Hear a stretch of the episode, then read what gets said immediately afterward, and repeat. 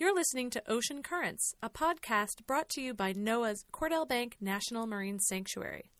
This radio program was originally broadcast on KWMR in Point Reyes Station, California. Thanks for listening.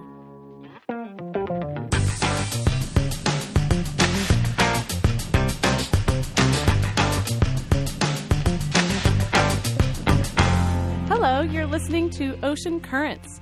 My name is Jennifer Stock, and I bring this show to KWMR listeners the first Monday of every month from Cordell Bank National Marine Sanctuary, part of the National Oceanic and Atmospheric Administration. On Ocean Currents, we talk about our blue part of the planet, talking with experts about ocean conservation, science, compatible uses, issues, health, natural history, exploration, and expeditions that face hard to fathom challenges in remote areas of the ocean. My hope is that you'll become even more ocean literate and appreciate and understand how precious this vital part of our planet is and how we are extremely interconnected with its health and our health in return. Here on the west coast of the United States, we have a very special situation. We have an incredible oceanographic system that provides for a diverse food web, from the tiniest of phytoplankton to the largest animal on Earth, which is the focus of our show today, the blue whale. In California alone, there are four national marine sanctuaries designated at different times to help add protections to vital habitats for a diversity of marine life. There are many differences between each of these areas, but one thing that ties them together is that each of them are destination feeding areas for the endangered blue whale. Each of these areas have incredible upwelling centers where nutrients are abundant and krill abounds. My guest today is freelance writer, author, and editor Dan Bortolotti, who is the author of seven nonfiction books and his, has written magazines and newspapers in Canada and the U.S. His books for youth feature endangered species like tigers and pandas, but also exploration of planets and the sport of baseball, as well as the humanitarian organization Doctors Without Borders. Dan's most recent book is Wild Blue A Natural History of the Blue Whale, just published in Canada by Thomas Allen Publishers and in the U.S. by Thomas Dunne Books. Wild Blue A Natural History of the World's Largest Animal is the first comprehensive portrait of the blue whale, the largest creature that has ever lived on Earth. The book features equal parts science as well as history. Blue whales uh, Wild Blue offers a journey into the world of an animal that was pushed to the brink of extinction and is slowly making its way back. I was so excited to dive into this book as I am in absolute awe of this animal and have been privileged to see them in our national marine sanctuaries off the coast here in California, and I was just dying to learn more about them. So, this book has definitely helped satisfy my curiosity. So, I'd like to welcome Dan Bortolotti to Ocean Currents. Thanks, Dan, for coming on the show today. My pleasure. Dan, some of your earlier books are written for younger ages of 10 and up, and then you jump to an older audience in your last two books. How did you get interested in blue whales? Well, as you mentioned in the introduction, I, I wrote a couple of books uh, several years ago uh, for children on endangered species. Um, I, I wrote a book on tigers and another one on pandas, and then the publisher asked me to do, uh, or to edit rather, the other 10 books in the series. So I had a chance to really get into uh, the whole notion of conservation and, uh, and and the work that many scientists were doing to protect animals. One of the books that I worked on in that series was on whales in general, uh, and there was a whole section on blue whales. And the author had made a comment in in his section that where he said the the mysteries surrounding blue whales still vastly outnumber what we know about them. And I remember reading that and being really struck by it. I thought, I mean, this is an animal that is you know, 80, 90. The largest ones were 100 feet long. Uh, the largest animal that's ever lived, even heavier than any dinosaur that's ever walked the earth. And yet we don't know some really basic things about them. And and that really surprised me because I know having, you know, done writing about astronomy and other types of biology and things like this, we know, you know, what constituents are in the atmosphere of Pluto, you know, billions of miles away. We know we understand you know what the movements that honeybees make when they return to the hive, what they mean and what they indicate. So science understands a lot of these things, and yet we don't know how many blue whales are left in the world. We don't know where they go in the winter time. We don't know how they find their food. And so I really became interested in not only uh, the animals themselves, but but the struggles involved in learning more about them, which you know are legion when it comes to whales. Something I came to appreciate during the research for the book. This is an animal of superlatives, and you write some great details about their size and weight and some great comparisons and how they feed. What are your favorite details about blue whales? Well, I, I should start by saying that a lot of the, the numbers that you will see in reference books and popular articles are exaggerated. I mean, the one that you, you hear all the time is blue whales can be 100 feet long. And that is true as far as it goes, but, but I like to say that it's, it's a bit like looking up human in an encyclopedia and saying that humans can be more than 8 feet tall, which is true as far as it goes, but is really misleading. Um, the vast majority of blue whales never even approach that size. Only maybe one in several thousand would have exceeded 100 feet, and even that would have only been in the Antarctic. But putting that aside, um, uh, you know, I think most people can visualize uh, length. And if we say, for example, that a blue whale can be 80 or 90 feet maximum, if you're a baseball fan, you know that's the distance between home plate and first base. So it's a sort of a distance that you can visualize. But the the one I really tried to come up with a metaphor for was the weight of a blue whale. Um, you know, which can be hundred tons. The largest ones may have been up to 200 tons so you know 400,000 pounds. Well, how do we make sense of that? So the the analogy that I came up with in the book was if you imagine, and I, I keep coming back to sports analogies here because I think that there's things people understand, but if you imagine like there are 30 teams in the National Hockey League and there are 30 Major League Baseball teams. And there are about 24 players on each team. So if you add all of that up, that's about 1,440 players. And the average weight of a Major League Hockey and Baseball player is somewhere around 205 pounds. So if you took the entire National Hockey League and every Major League Baseball team and put them on a scale, it would weigh about 148 tons, which is about well, well, well within the range of a large female blue whale, a single whale. Wow, it's amazing. How do you think they weighed blue whales? I mean, you know, we don't have scales for these things. Do you think it's yeah. just based on proportions? Um, in part, yeah. There are certain uh, techniques that biologists can use. For example, if you double the weight of a whale, you typically now I want to get the math right here, but it it varies. If you double it, you're certainly not doubling the weight; you're increasing it far more than that.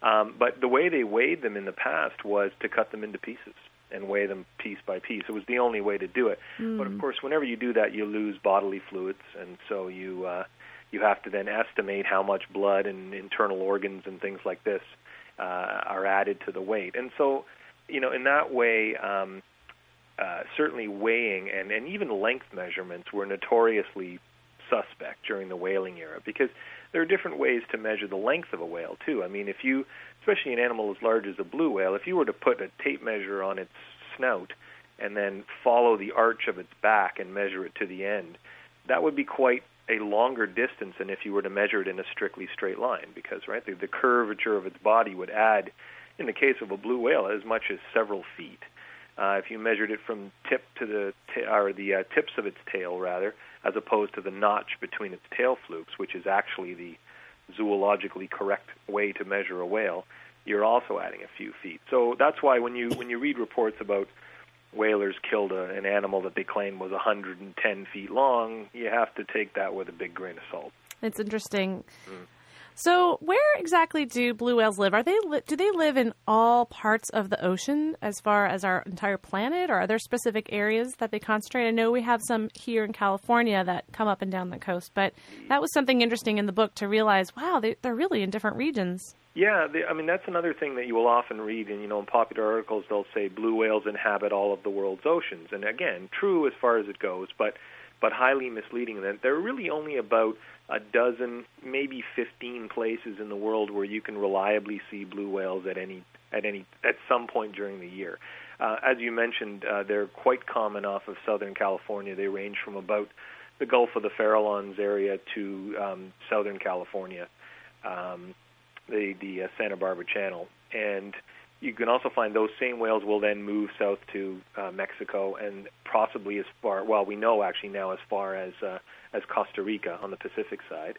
Uh, and those whales will also range as far north as uh, British Columbia and Alaska. Um, they can be found off of uh, southern Chile as well, uh, in the southern hemisphere. Uh, in the northern hemisphere, the other places you'll find them is in the Gulf of St. Lawrence in Canada. You can find them in the North Atlantic off of Iceland and Greenland, off the Azores. Uh, and then there's a few places in the Indian Ocean where they can be found off Madagascar, off Sri Lanka, Indonesia, and southwestern Australia. And then, of course, there is a formerly enormous but uh, now very small population of blue whales in the Antarctic that mm-hmm. is rarely encountered and not studied as much as, as some of the other places in you know in more accessible areas. Right, hard to get to those areas. Yeah, it's very expensive and difficult, and uh, and you know there has been some research in, in Antarctic blue whales again more recently, but it's very difficult and expensive to mount expeditions there. Mm-hmm. So a lot of those places you were talking about must be areas where there are high densities of krill, at least in the feeding areas of these animals. And that was a really neat part of the book is learning so much about their feeding strategies and some of the biologists you talked with. Mm-hmm. One of the facts that I just thought was so cool was about their buoyancy when they dive. Um, when they dive for food going down and they become negatively buoyant. And I just imagine this torpedo sinking um, to the bottom. How did we learn about that? I mean, how do we learn about these animals? I can imagine. I mean, just the length of one of these whales is basically a safe scuba dive for a recreational diver. That's right. Um, so from head to toe. But so how do we learn about their diving strategies? Well, this this goes back to what I was saying earlier about you know how difficult it is to study the behavior of whales because they spend so much of their time underwater that what they do once they are submerged is, or at least until recently, was a mystery. So in this case, the the way they learned that was by attaching uh, devices, what they call bioacoustic probes, to the back of the whale. So this is like a small torpedo-shaped instrument, maybe a foot long or so, and it contains uh, a depth sensor. So it can tell uh, what depth the whale is diving to and how long it stays at those depths. Uh, it's attached to the back of the whale with a suction cup, which is very difficult to do. Uh, I witnessed it several times during the research, where the you know researcher needs to drive up, drive the boat alongside the whale, wait for it to surface, and then slap this suction cup tag onto the back of the whale, and then you know dislodge the pole and let the whale swim away. The the tag will stay on for anywhere from a few minutes to a few days, hopefully a few hours at least to get some some data. So in this case, what they did was they attached these dive uh, sensors to the back of the whale and then recovered them and downloaded or uploaded the data onto their computers. And what, what they were able to detect was, first of all, that the whales were diving much deeper than anybody knew. Mm. People figured that, you know, blue whales might be feeding at a depth of, of 100 meters or 100 yards or so. Uh, they now know that they can they can dive at least three times that. So they may be feeding as deep as a thousand feet. Wow! And um, what what they are doing, what what what they were able to do was graph this data so you could see the whale moving up and down, you know, in the plane of the water. And what they found was there was a long initial dive, so they, the whales could get right down. Um, what they learned was they went actually below the krill.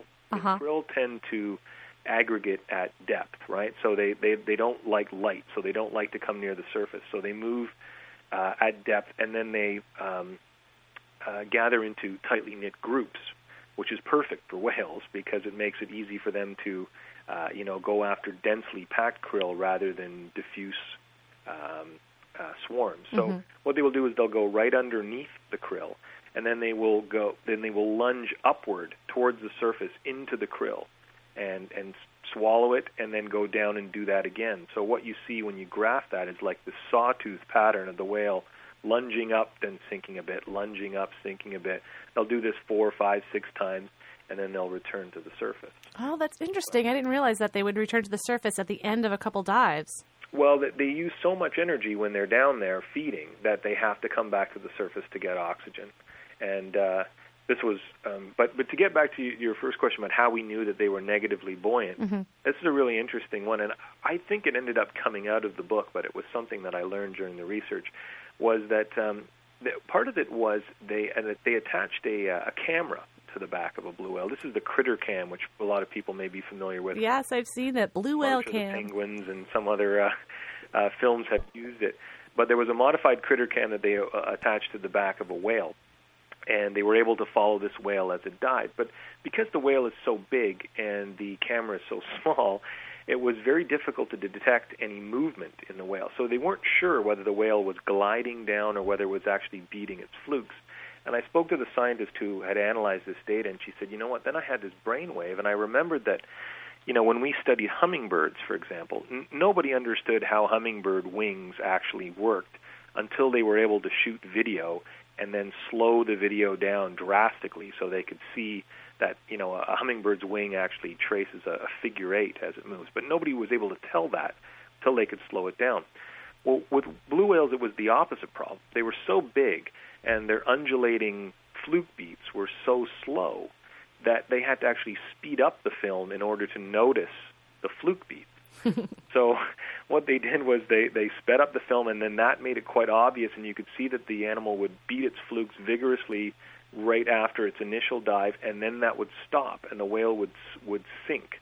So, in other words, what they seem to be doing is using less oxygen by allowing themselves to sink rather than furiously. Like you can imagine, if it was yeah. a highly buoyant animal, it would have to work very hard to get down to that depth. So it has somehow adapted by uh, at a certain depth being able to compress its body enough that it becomes negatively buoyant and it actually just sinks. That's so amazing. Mm. Really cool to think about and visualize. Yes, and uh, and a bit scary when you when you, you you know helps you understand if the animal was sick or in some way impaired.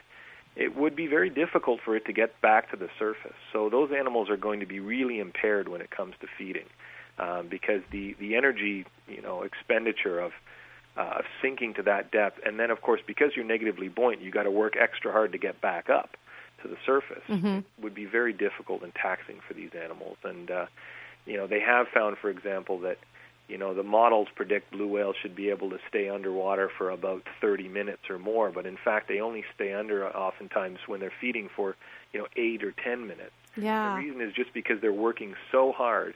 You know, you can imagine a a person trying to hold their breath. Well, it's easy enough to hold your breath standing still, but try holding your breath and then running up and down the stairs, and you get some appreciation for how difficult it must be for them. Uh, and and they have to get up to the surface to catch their breath more quickly than than one might expect. Definitely, I've experienced that myself. um, the other thing that was really interesting is following up after they feed on the krill is and I've always wondered this myself. Okay, we know they ha- they are baleen feeders and they strain the water out and the krill stays behind and then the krill is in, trapped inside their mouth. How do they get the krill from their the tips of the baleen down to their stomach? Well, it's a great question. I wish I had an answer for you, but uh, you know, this is one of those processes that is a complete mystery because um, you know, as you can imagine, how do you know what's going on inside a blue whale's mouth, right? I mean, once it lunges and takes this enormous mouthful of water and prey, closes its mouth, well, what does it do? But there have been three basic suggestions for how to do it, and and, and I, the, the analogy I like is that you can imagine a person who uh, uses a, a net to uh, to skim the scum off of a swimming pool. Well, then how does he get that scum out of the net? Right? There's a couple ways. You can backwash it, by forcing water through the other way.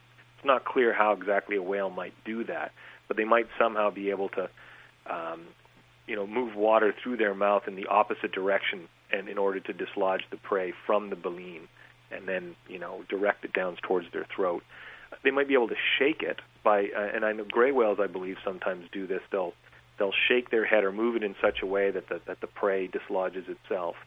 But the, the leading candidate for how blue whales accomplish this is that they seem to scrape it off with their tongue. Hmm. And you know, uh, people who have like been to Marineland or SeaWorld and seen like uh, killer whales like put their tongue out, you know, you might get misled into thinking that a, a baleen whale's tongue is, you know, sort of muscular like our own tongues, but in fact they're entirely different. The, the baleen whale's tongue is really a bizarre structure. I mean, the best way to imagine it would be like a surgical glove if you put your hand into a surgical glove and then pulled it back out so it inverted itself, that is how a rorqual or a baleen whale's tongue works.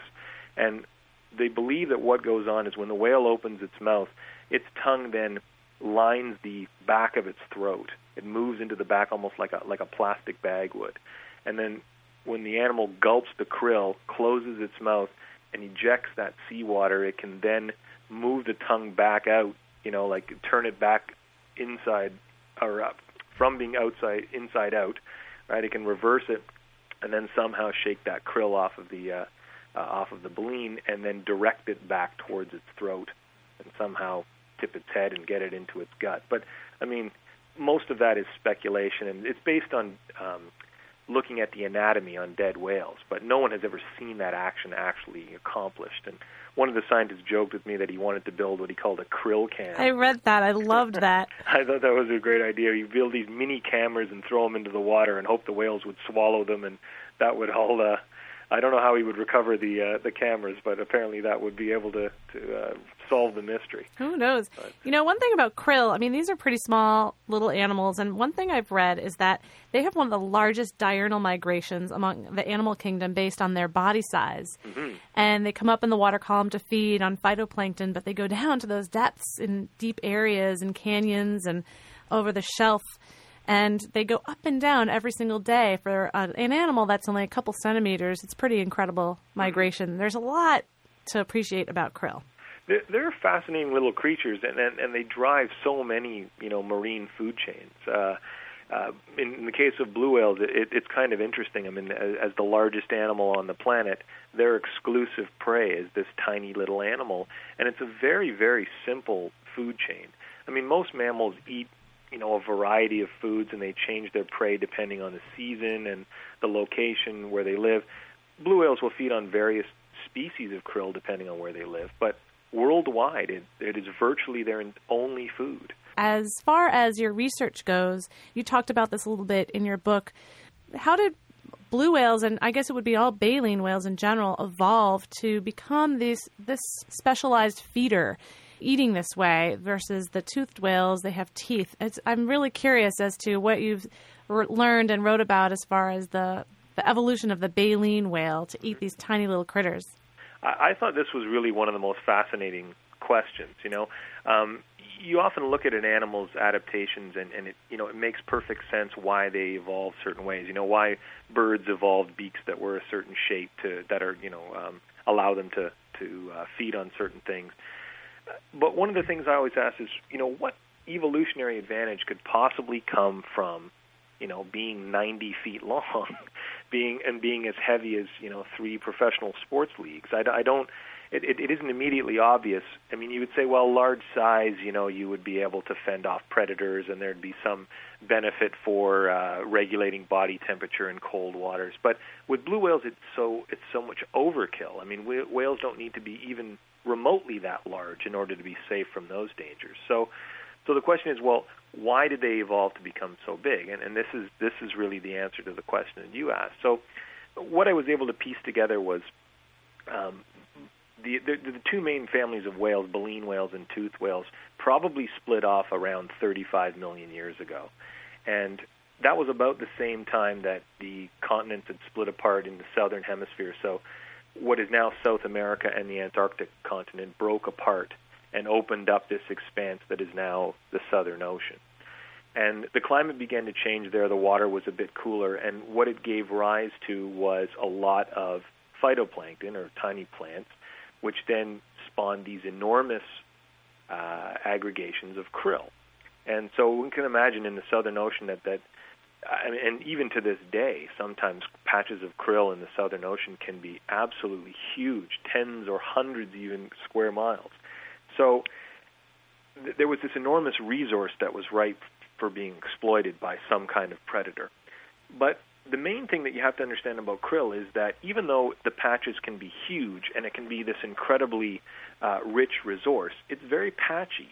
So it may appear in one area in you know incredible density, but you know a, a few dozen miles away there might be nothing, or there might be a huge dense patch there one week and the mm-hmm. next week there will be none.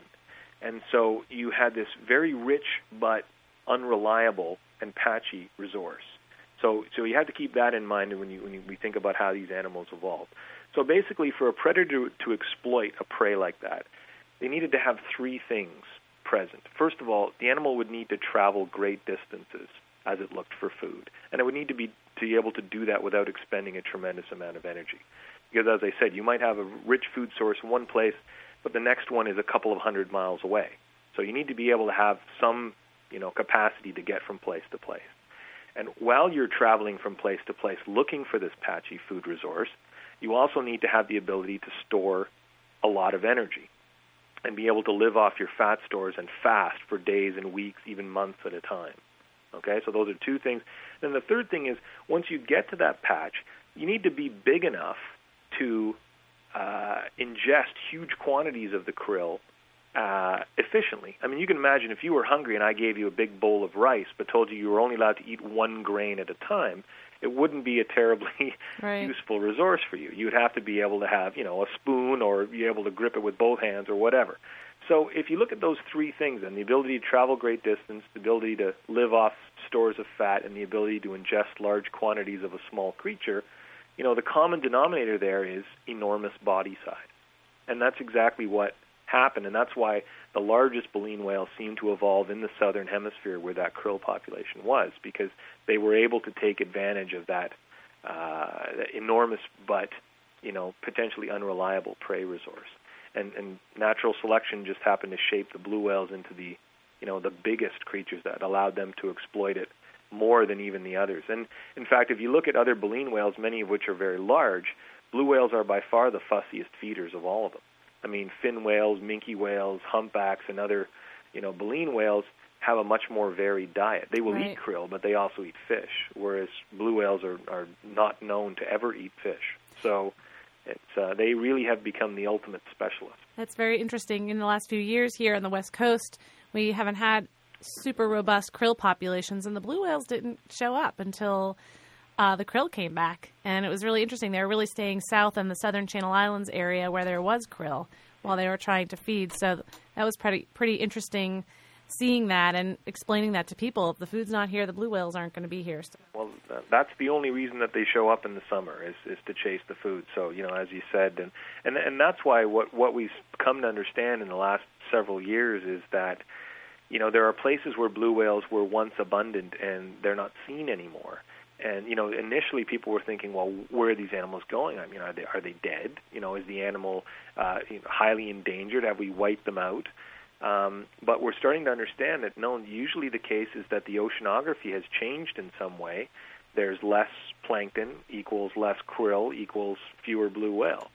And um, you know some places like for example off of british columbia and alaska and there's one place in the um, gulf of st lawrence here in canada where uh, you know uh, scientists actually began studying blue whales. It was their initial study site. Well, there are no blue whales in that area anymore.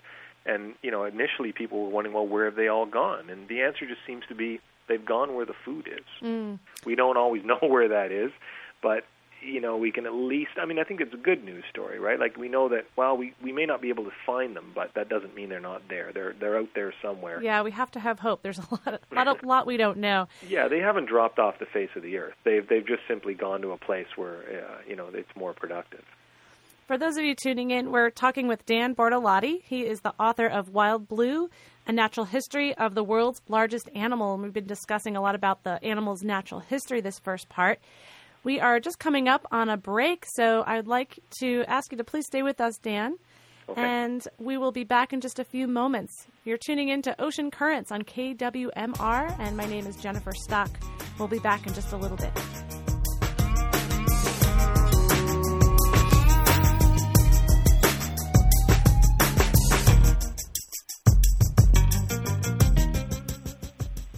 You're tuning in to Ocean Currents. My name is Jennifer Stock, and on today's show, I'm talking with author Dan Bortolotti. He is the author of a new book called Wild Blue, a natural history of the world's largest animal, and we're talking about blue whales, of course.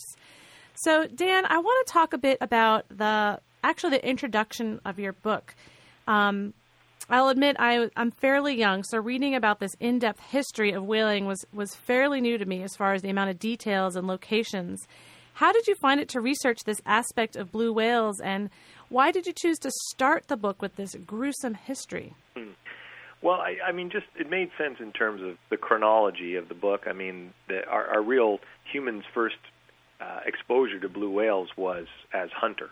Um, you know, we it's only in the last couple of decades that we've come to appreciate them for their beauty and majesty and you know devoted a lot of scientific effort to it for the first you know 60 years of the 20th century our only exposure to blue whales was in our attempts to kill them And so it was a really fascinating, albeit you know, as you said, gruesome and, and disturbing uh, history of our interaction with blue whales. But you know, in uh, beginning about uh, the second decade of the 20th century, I mean, blue whales were the single, you know, most important targeted species of whales. Um, there had been, of course, whaling going on for over a thousand years, but it, it tended to be smaller scale until the 20th century when we invented things like the uh, well, the harpoon cannon that was invented in the late 1800s, and then you know steam-powered ships and factory vessels that were able to cut up and render the whales at sea, and all of this technology really conspired to uh,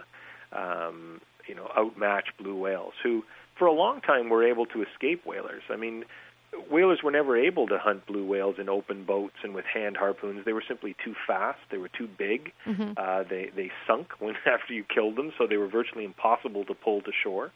Uh, and they lived in, mo- in most cases so far offshore that it just wasn't practical to take them in open boats. Um, but all of that ended, you know, around um, 1904 was the first whaling expedition to the Antarctic, and in the 20 or 25 years after that, uh, blue whales died in enormous numbers. The the worst year was over 30,000 blue whales killed oh. in one season. You know, to give you some uh, appreciation of that, that's about three times the current world population. And that's just in whales. one year. Yeah, one year, one season. So it's like six months. With an animal that has, I mean, such a large, they're huge, and they obviously eat a lot of krill. It almost seems like taking those animals out of the food web ha- would have a significant impact on cr- populations of krill in a way. I'm wondering if people have theorized about that as far as what the ocean looked like earlier before we killed all these blue whales. Yeah, do you mean like would there be more krill now? I right. Mean, I, I don't think so. I think what's happened is that just other predators have been able to take advantage of krill in ways they may not have been able to when blue whales were, were feeding on it. I mean, one possible you know way of looking at that is, for example, uh, minke whales in the Antarctic now. Well, there's been some you know question about whether these population numbers are accurate, but there are several hundred thousand minke whales living in the Southern Ocean now. Whereas a hundred years ago, there were far, far fewer, mm. but there were a couple of hundred thousand blue whales. So I think what's happened is that species that weren't targeted as heavily as blue whales uh, have sort of moved in and, and you know been able to to exploit that uh, prey you know that was left available for them. Were blues targeted specifically because they're you get more bang for the buck? It's a bigger animal. It just seems like God, what a huge d- thing to deal with. And as you were saying, the technology advanced, and so they were able to be able to harvest blue whales. But I just it seems like it's just too big of an animal to handle. But they yeah, but of course you know the the, the trade off is that the the cost is uh, the cost might be a little bit higher, but the payoff is so much higher. I mean, a single blue whale, you know, could yield far more oil than I mean, even it would even yield about double what a fin whale would, which is the second largest species of whale. And so it was it was worth it. And I mean, in fact, I, I spoke to whalers who, you know, told us we used to shoot over the backs of fin whales to get a blue whale that was farther away because wow. it was they were just so much larger and so much more desirable than any other species that they were really the focus you know, and in fact, in in some early years when blue whales were still abundant, there were more blue whales killed than all other species of whales combined. So hmm. uh, there's no question that they were the uh, number one target. What were the world activities that stimulated the whaling industry, or is it products in demand and the use yeah, of the meat? It, it's kind of interesting because when most people think of whaling, they think of you know like Yankee whaling and uh, uh, where you know where sperm whales were hunted for uh, for their oil, which was used to make uh, lamp fuel and things like that. Uh, we we think of uh, right whales that were hunted for their baleen and things like that, or even their meat. Um, a lot of people are surprised to find out that blue whales were actually hunted really for two main purposes, and that was to make soap and to make margarine.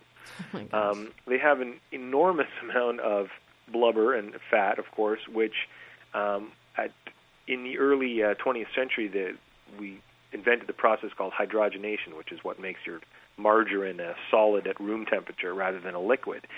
And on, before that, whale oil wasn't really practical to be used for things like that. But hydrogenation made it possible to use uh, whale oil and other oils that were liquid at room temperature to make solid fats like margarine, and also to turn them into hard soaps. And uh, there was also, by the 40s and 50s, and a little bit later, it was even used to make pet food in Europe. Um, sometimes it wasn't even known. Like I think most people who would have bought pet food that was made from whale meat would not have known the source, and probably would not have bought it had they known the source. Not necessarily because they objected to whaling, because you know in the 30s and 40s and 50s nobody objected to whaling. Um, it was only you know after the 60s and the environmental movement that that the real that the conservation ethic began to develop. But m- many people felt that you know whale meat, for example, it's it never really caught on in Europe outside of Norway, perhaps.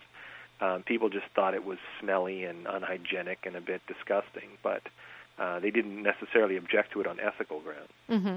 You know, you write about that in the book as far as the anti whaling era didn't really begin to the 1960s and whatnot. What were what were the things that really turned people around about whales? It seems like it just seems so late to me in the in the scale of conservation and awareness about animals that we didn't care about whales until the 60s. And what was the what were some of the stimulus that helped with that? Well, I, I think really, you know, the main reason for that was that whales were simply so far removed from people's daily lives.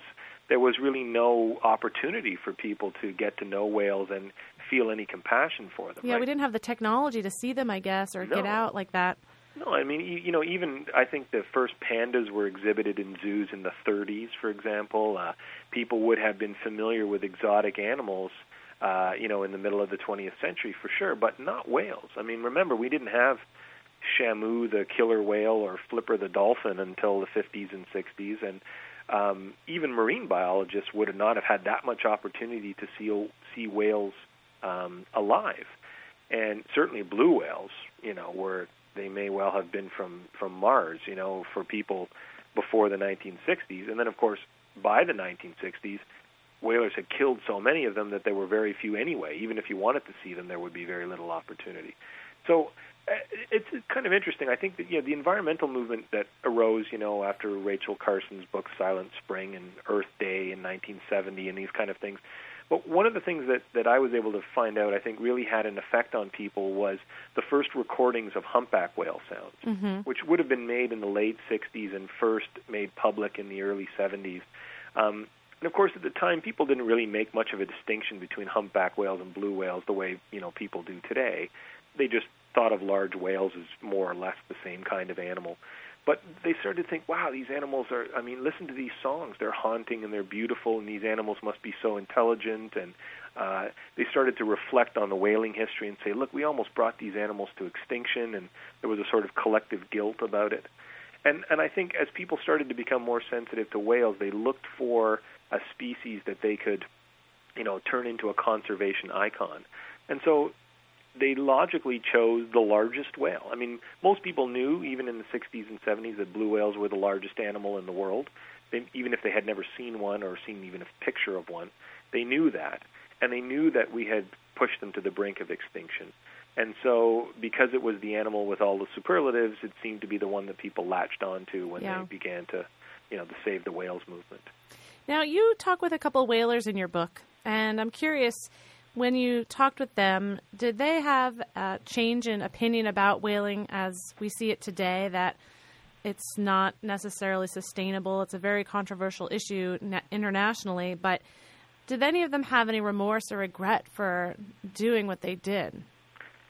I wouldn't characterize it as remorse or regret. And you know, I, and I, and I took a bit of heat for this from some people when I when I wrote the book because I bent over backwards to make it clear that I wasn't trying to be judgmental about you know people who worked on whaling ships right. 60 and 70 years ago. I mean, it's very important that we not look at people through the moral lens of of 2009. Right. Um, you know, uh, the yes, I, I I contacted a number of whalers who actually worked in the Antarctic in in the 50s and the 60s. And you know, all of them, I mean, the, the ones that I spoke to anyway said, "Look, you know, we're well aware that whaling is simply no longer appropriate today, and it's totally unnecessary." Right? There there right. are no whale products that we can't get through other means. And uh, you know they recognize now that a lot of these animals are endangered species, and none of them would advocate a return to whaling today. But you know they said to us, you know, you have to understand it was a different period. I mean, it would, to me, it would be like you know a hundred years from now when when it's become a societal norm for no one to eat beef, to look back at butchers and say that You know, how could they possibly have committed these, you know, immoral acts, and do they regret it?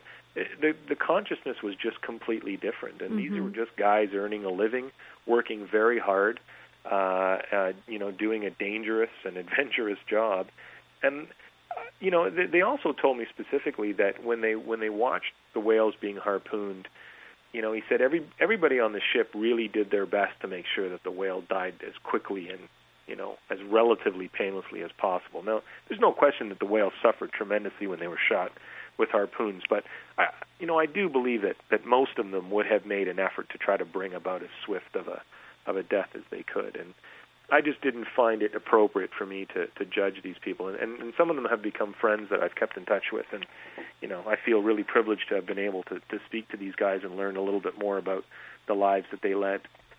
And we learn from history. That's mm-hmm. how we learn for the future. Is we look at the past, and I think that's a, a, a well a point well made in this book. Is that look at this huge period of time and what happened and what we did learn, and and look where we are now. So I think you made that a very strong point in your book. Um, one of the interesting points that really struck me was a comment um, in discussion with Farley Mowat, a conservationist, and you wrote he writes that the amount of information we know about blue whales could be summed up in a high school paper, if that. Um, back in 1972. Do you think we've um, moved way past that through the last uh, 20, 30 years or so in the research where we're filling in a little bit more of the details? Mm-hmm. Well, we definitely have, and I mean, you know, the the reason for that is simply that we've been able to, um, you know, design technologies that have taken us.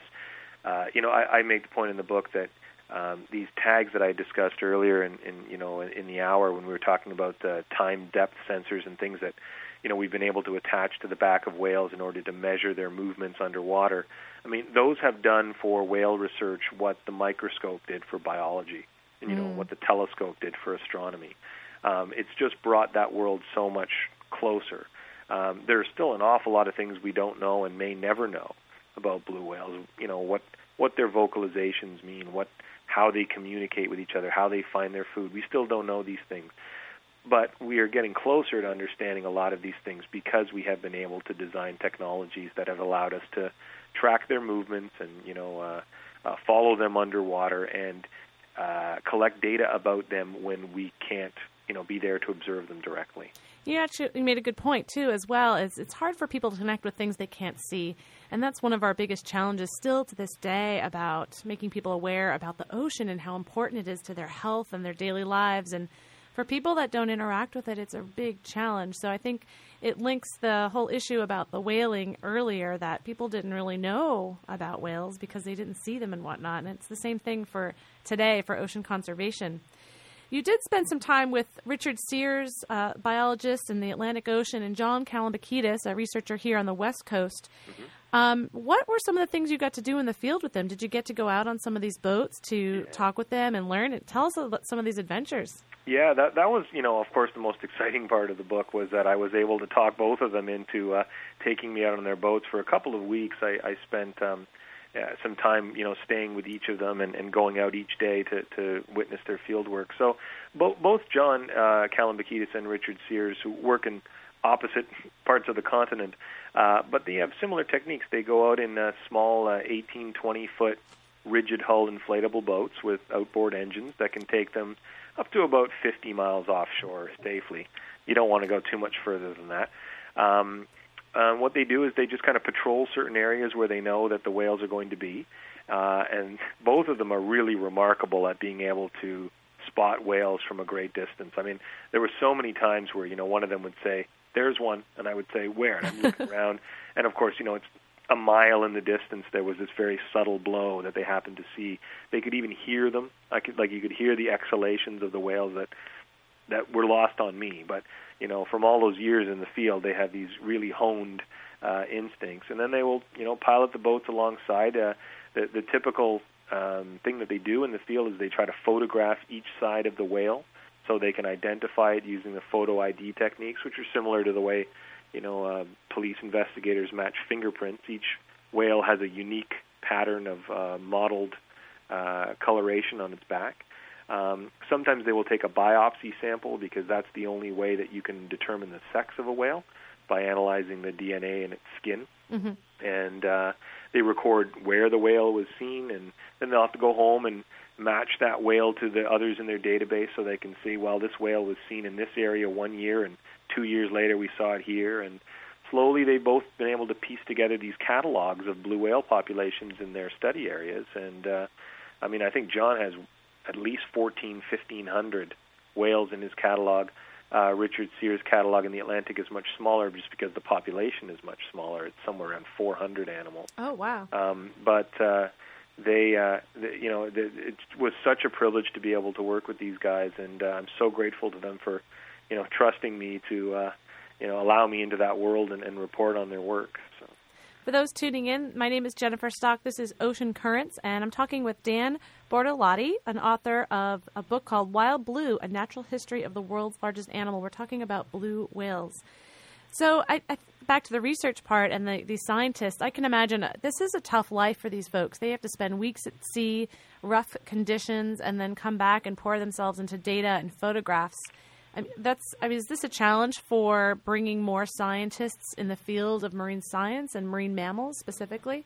Yeah, that, that's a great question, you know, because I mean, you're right. It, it, it is difficult in a lot of ways. I think both Richard and John tell you they can't imagine doing anything else. Yeah, they love being out on the water like that.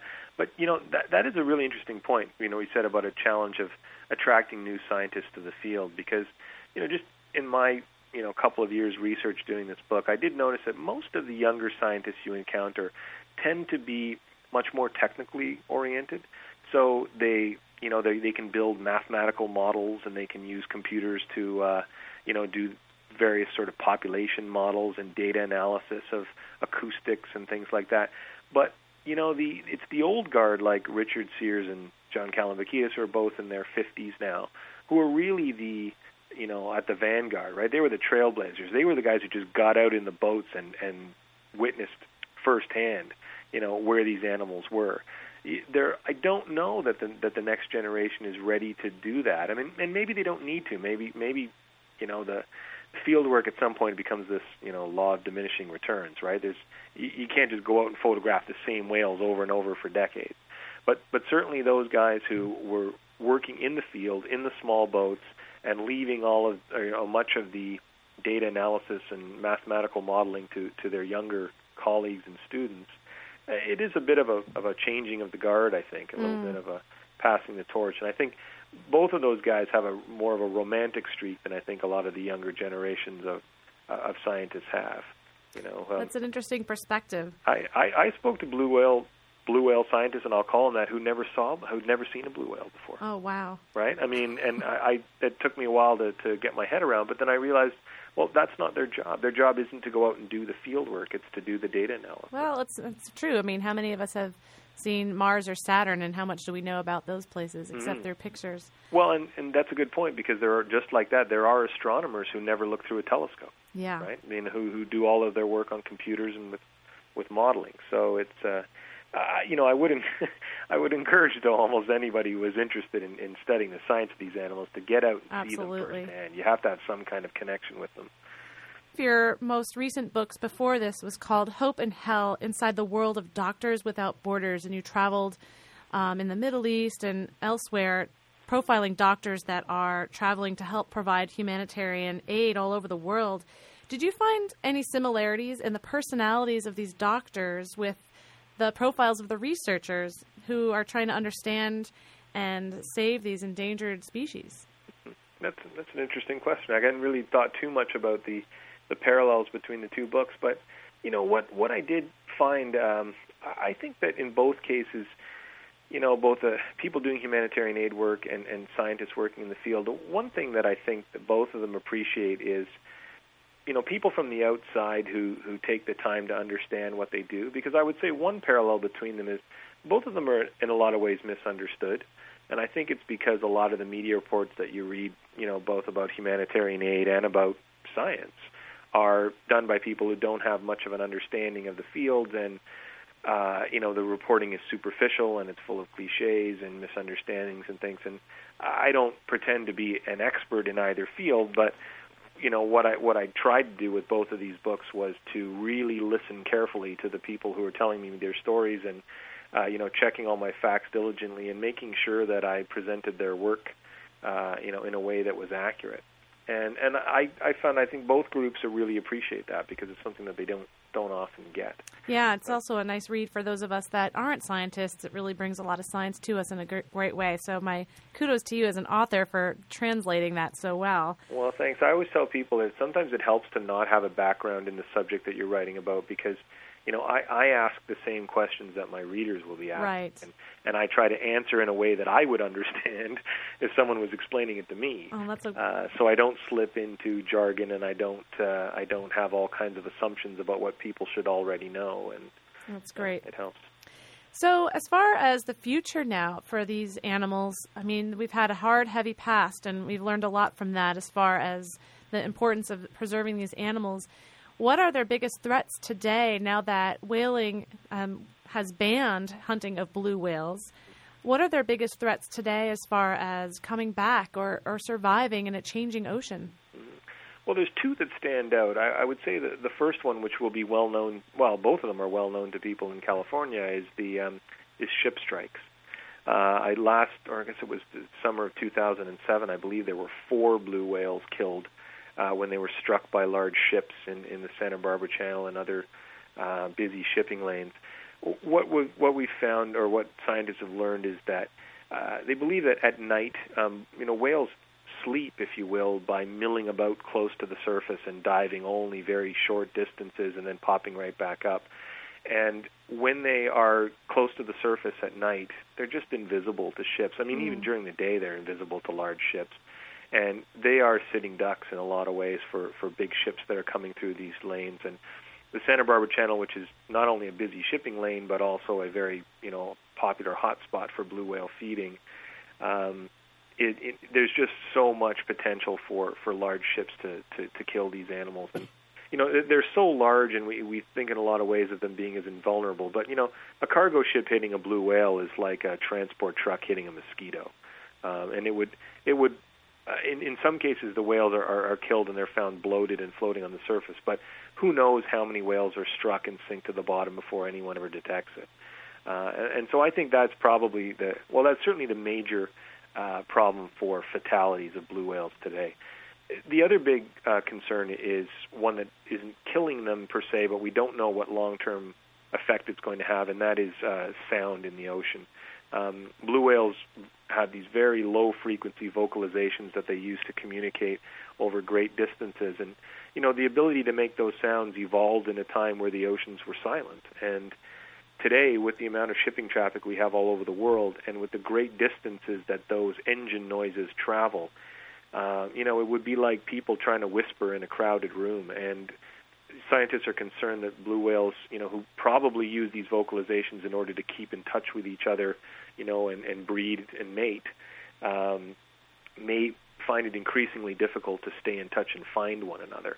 And uh, if that's the case, it may affect their reproductive success, and, and their population numbers might dwindle. And uh, it may go some way to explaining why, even though we banned blue whale hunting 40 years ago, you know, the animals don't seem to have recovered to, to the levels that one might expect probably hard for them to find mates at this point with, with hardly any around.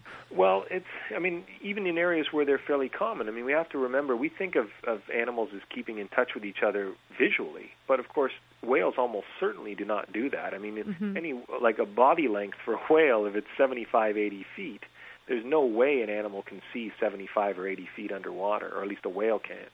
So they're keeping in touch with each other through sound. And if they're not able to pick up and decode those sounds because of background noise, we don't know how difficult it might be for them to stay in touch. And that certainly is a danger. Yeah. So, as far as recommendations for readers and, and listeners, as far as getting involved in these issues and helping to protect the whales as well as the larger ocean ecosystem, is there, are there any recommendations you have for listeners about getting involved and what's the most important thing they can do to help help with the conservation of our ocean? Mm-hmm. Well, I mean, specifically to, to blue whales, I think one of the ways they can do that is by uh, is by supporting and sponsoring research because. Uh, you know, and I say right at the end of the book, I think the biggest threat to blue whales has always been human ignorance. I mean, there's just so many things about the the whale that we don't understand, and so many things about the ocean that we don't understand. And we have to contribute to uh, research in order to to learn more.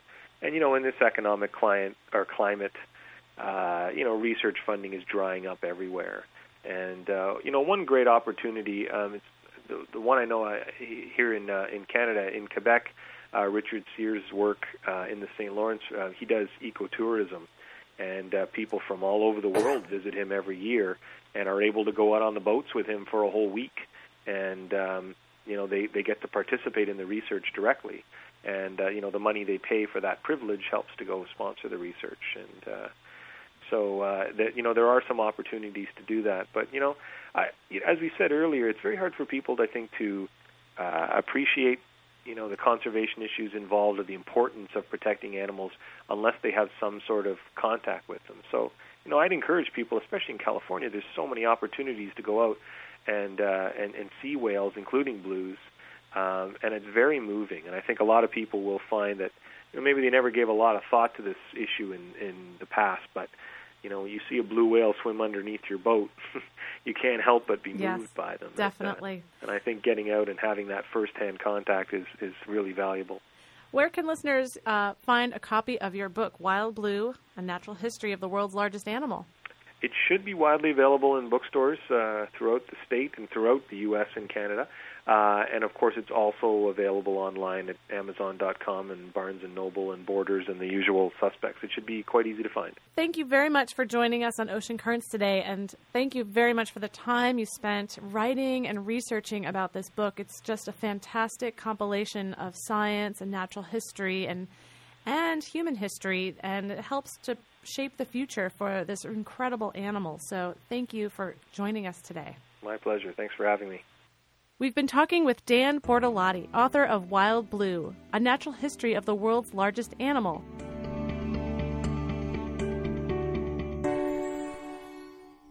Thank you for listening to Ocean Currents.